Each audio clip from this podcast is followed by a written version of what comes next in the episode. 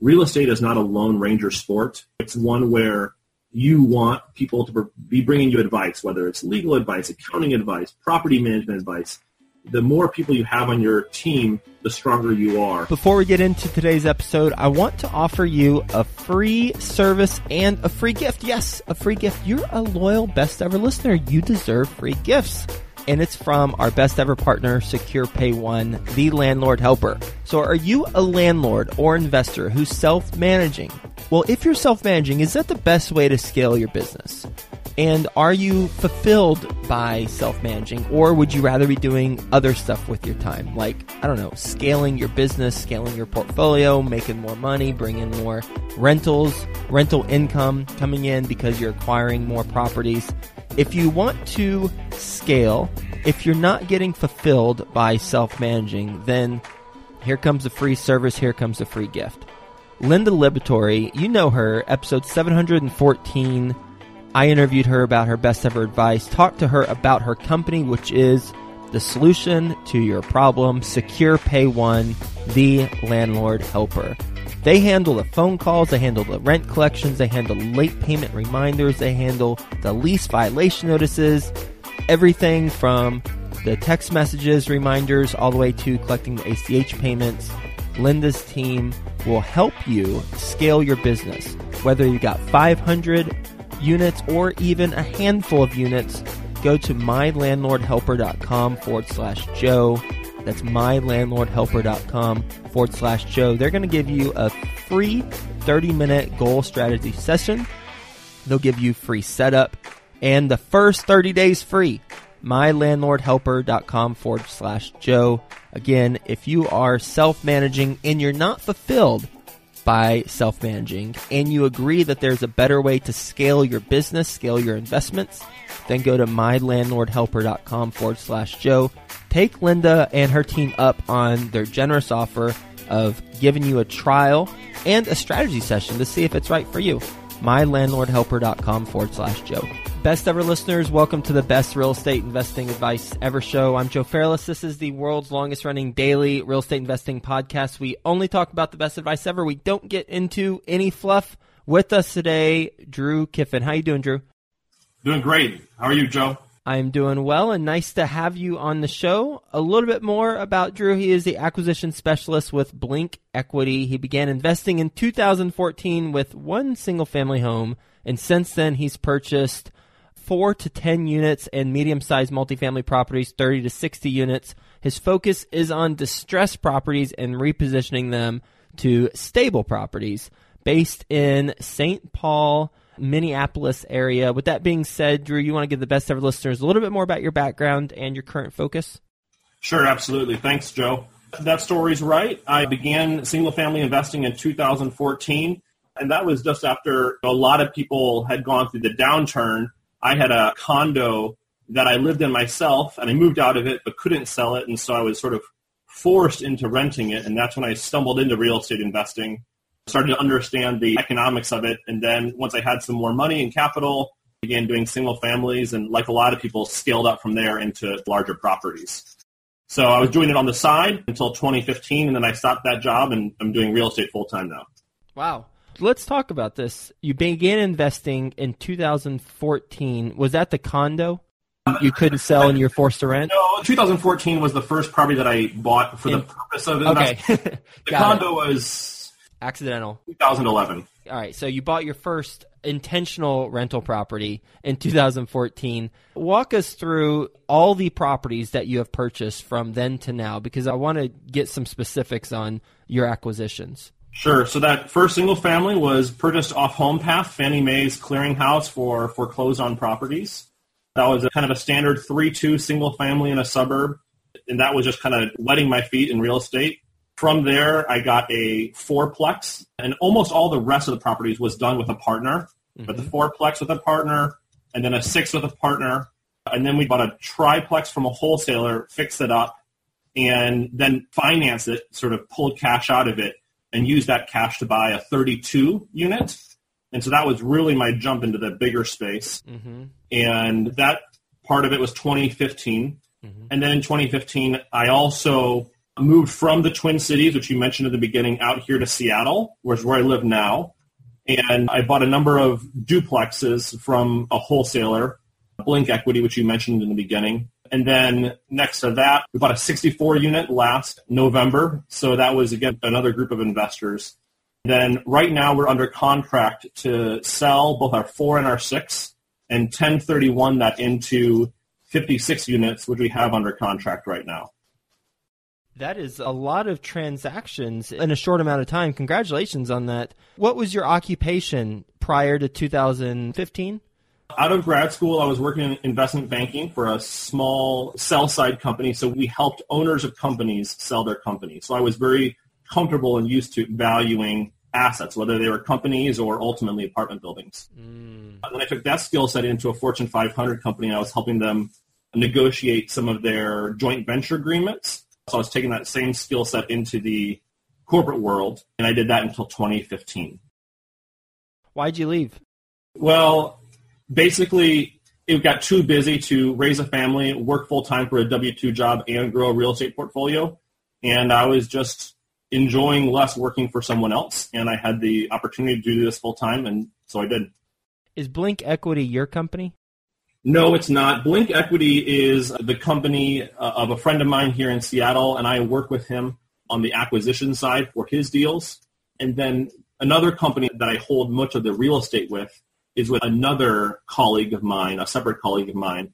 That friend is based in Minnesota. So there's two organizations that I work with, Blink Equity, okay. as well as the LLC that holds many of the properties in Minnesota.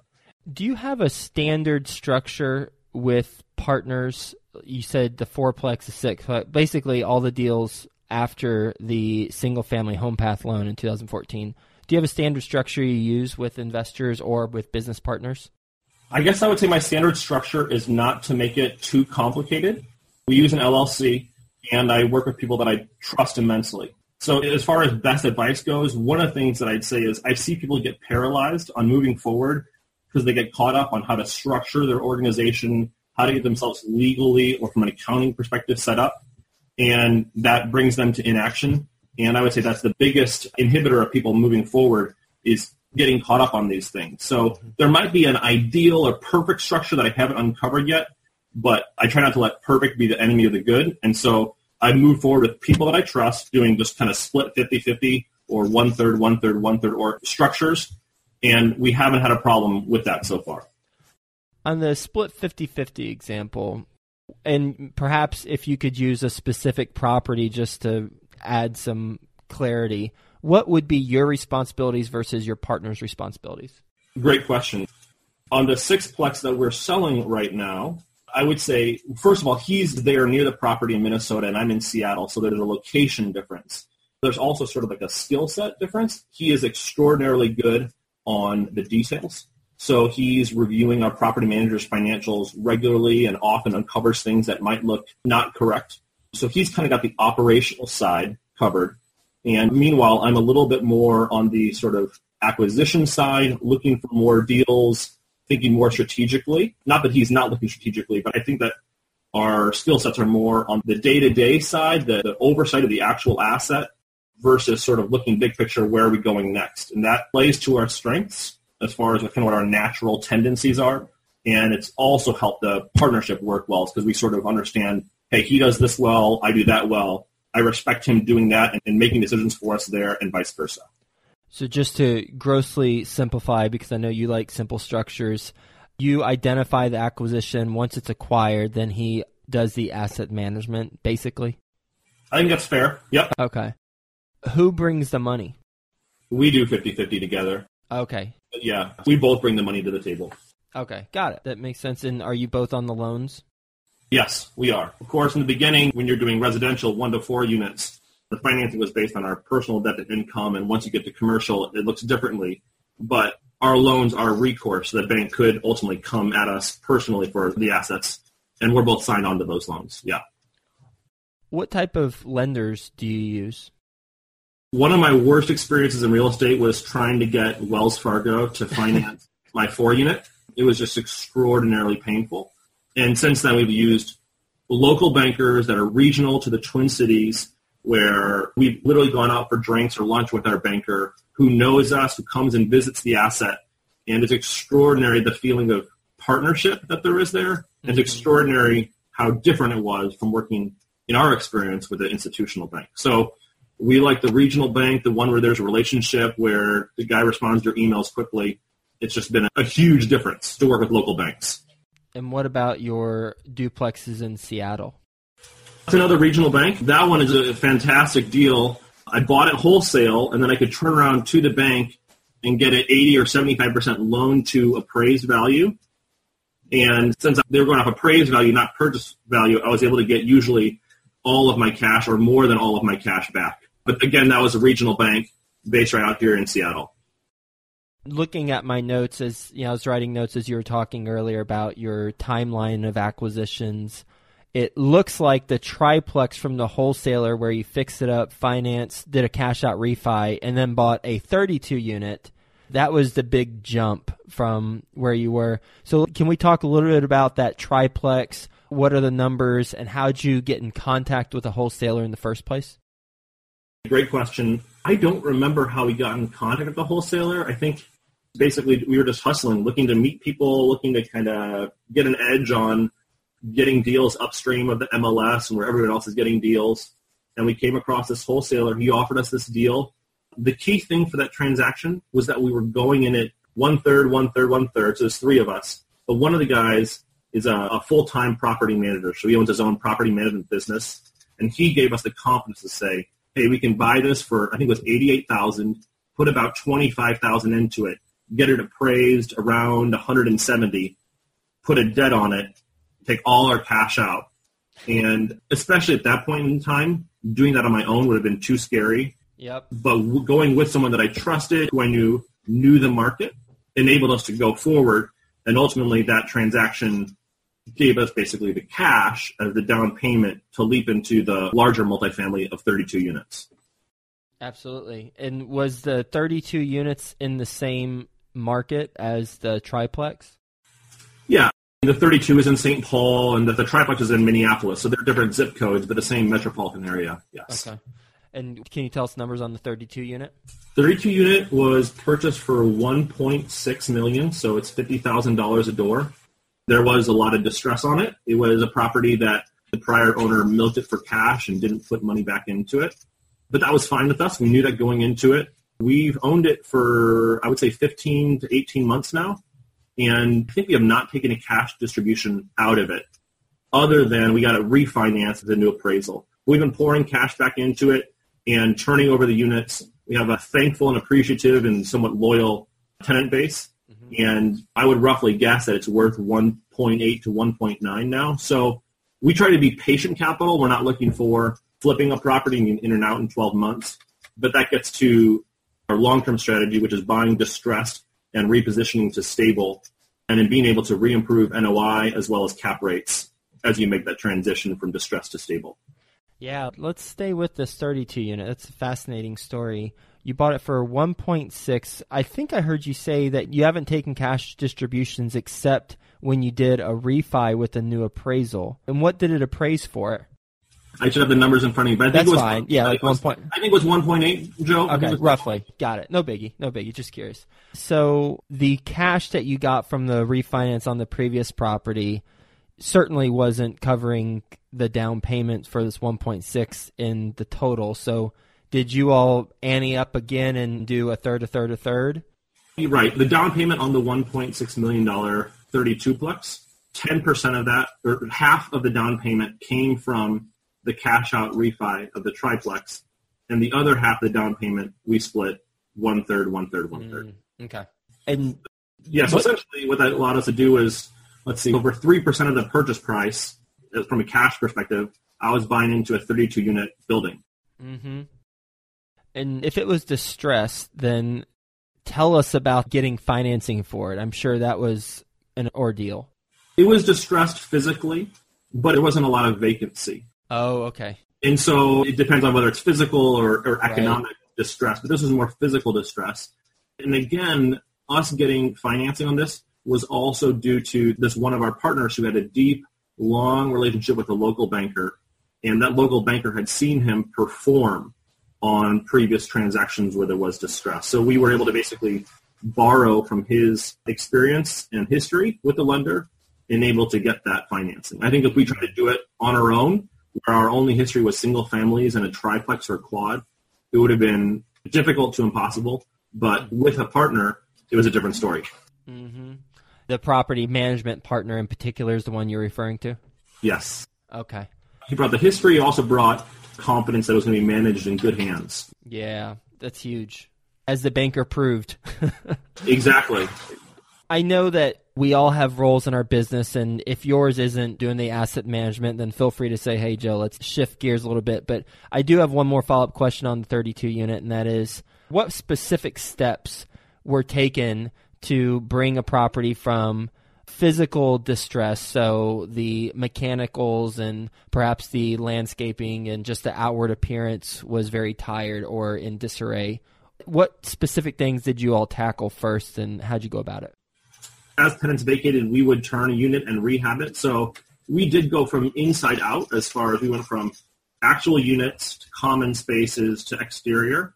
So when units turned, we would either give them a light rehab or a heavy rehab, depending upon how worn out they were new carpeting in common areas, new paint in common areas, and eventually on the exterior, we resurfaced the parking lot. We rehabilitated some of the parking structures, the garages, and then there is going to be some landscaping on the outside as well. Mm-hmm. We've had to do some exterior roofing.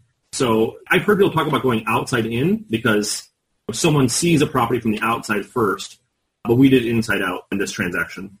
And you had some mind reading abilities right there because that's exactly what I was going to ask you. What was the reason why you did inside out versus outside in? I don't know whether it was extraordinarily well thought through, and I think I'd have to talk to my about whether we do it the other way next time. I think it was merely that we were looking at some units that were quite distressed, and they weren't. Mm-hmm. At the end of the day, you could have extraordinary landscaping, a beautiful parking lot, and a brand new roof, but if the unit's trash, people yeah. aren't going to live in there. And it, it probably if you flip that around, people might still live in there. You could argue it both ways. Yeah. We just had to get these units kind of up to par. Mm-hmm. Our handyman was there almost full time for about a half a year, rehabbing units and working on the common spaces. And the tenants got to know him by name, and they expressed often their appreciation of the work he was doing to make it a better place to live.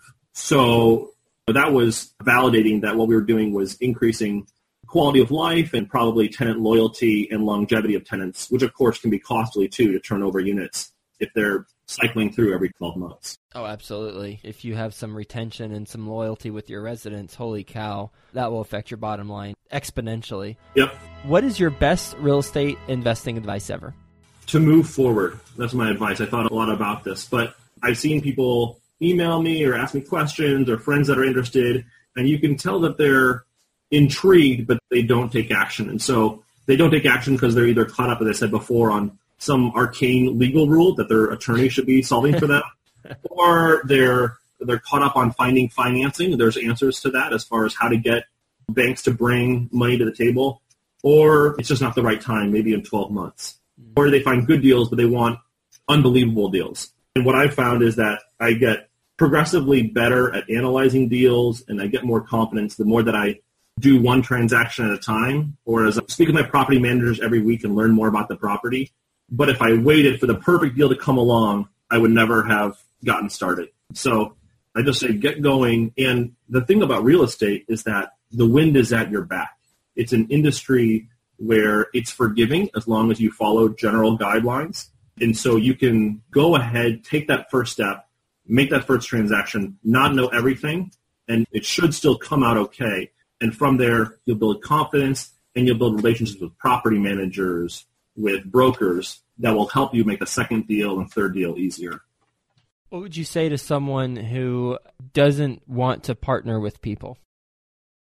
Well, I probably what first I would say is reconsider. But if they were insistent upon that, and there are good reasons to be cautious about partnering, then still find people, they don't have to be formal mentors, but people who you trust and you can say, hey, can I take you out for lunch? and show you this thing I'm looking at, and you can give me your input on that. And getting someone who has experience, their input, as long as you trust that they're being candid and have your best interests at heart, is extraordinarily helpful, very, very cheap as far as avoiding you from making bad mistakes.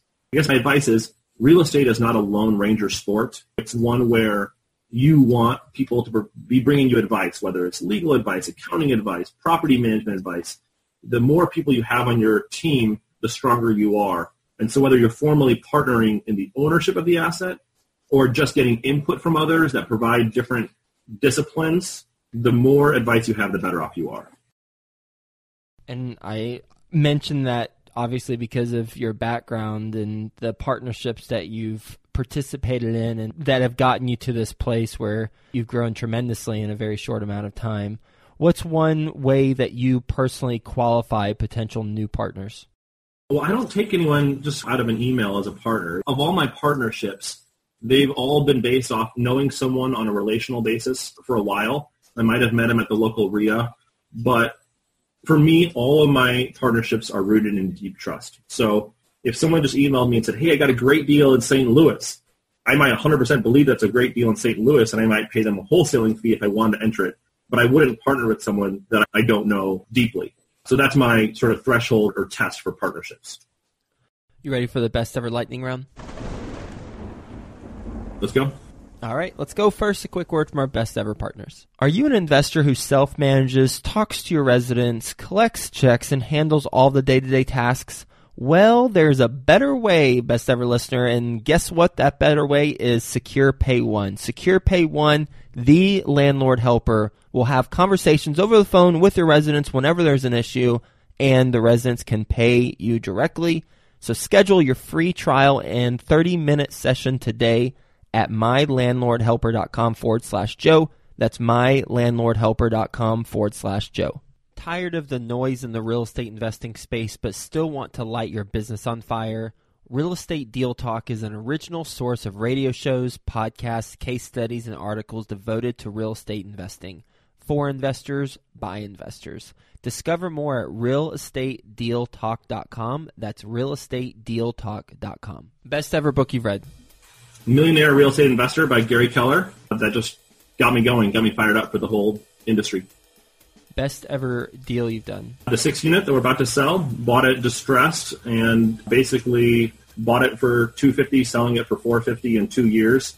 And with leverage, it's more than a doubling of our money. It's been fantastic. Wow, congratulations. You bought it for 250. How much you put into it? Not much, maybe $10,000, $20,000. It wasn't like a huge project. It was more maintenance. And, and the putting money into it came from the operational cash flows of it. So it wasn't additional money from our pockets. What's a mistake you've made on a transaction? Not staying on top of property managers and making sure that they're managing the property well. So one skill set that you develop in real estate is managing your managers. You can't go to sleep and let them do all the work for you. You still have to oversee it.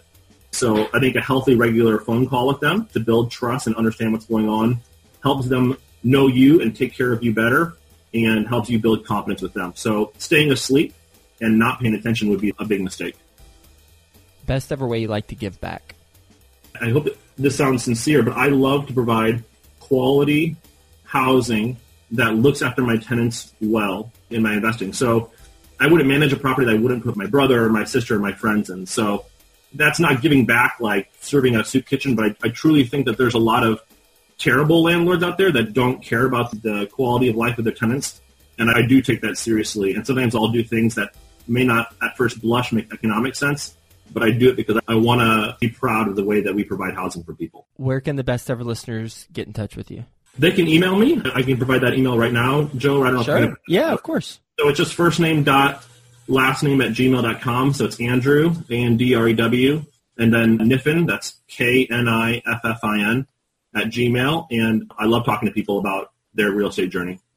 And Andrew, do you go by Drew or Andrew? I've gone by both. Okay. Mostly by, mostly by Drew, but the email is Andrew. So. Oh, okay, cool. And I apologize for butchering your last name's pronunciation whenever I introduced you. And thank you for not calling me out. You're very... Are you Joe Seamless? What's your name? I can't. Yeah, exactly, exactly. You're very patient with me. You may call me whatever you wish.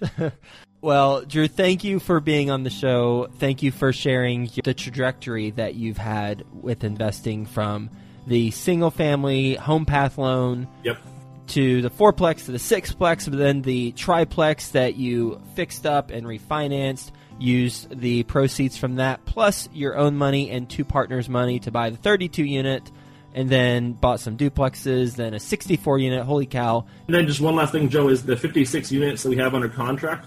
We're not going to put a penny into buying that because it's just the gains on the 1031s from a four and a six. So Bravo. The, the business really snowballs once you get going. You just got to get going. Yeah, and having intelligent choices along the way has served you well. One of them I've noticed is partnering so together you can do more. But then two is finding the right partners who complement your skill sets and bring other skill sets to the table, like, as you mentioned a couple times, a property management partner who helped get some good financing and also see the on the ground management in certain cases. So thanks for being on the show. Hope you have a best ever day, and we'll talk to you soon. Thanks so much, Joe. Tired of the noise in the real estate investing space, but still want to light your business on fire? Real Estate Deal Talk is an original source of radio shows, podcasts, case studies, and articles devoted to real estate investing. For investors, by investors. Discover more at realestatedealtalk.com. That's realestatedealtalk.com.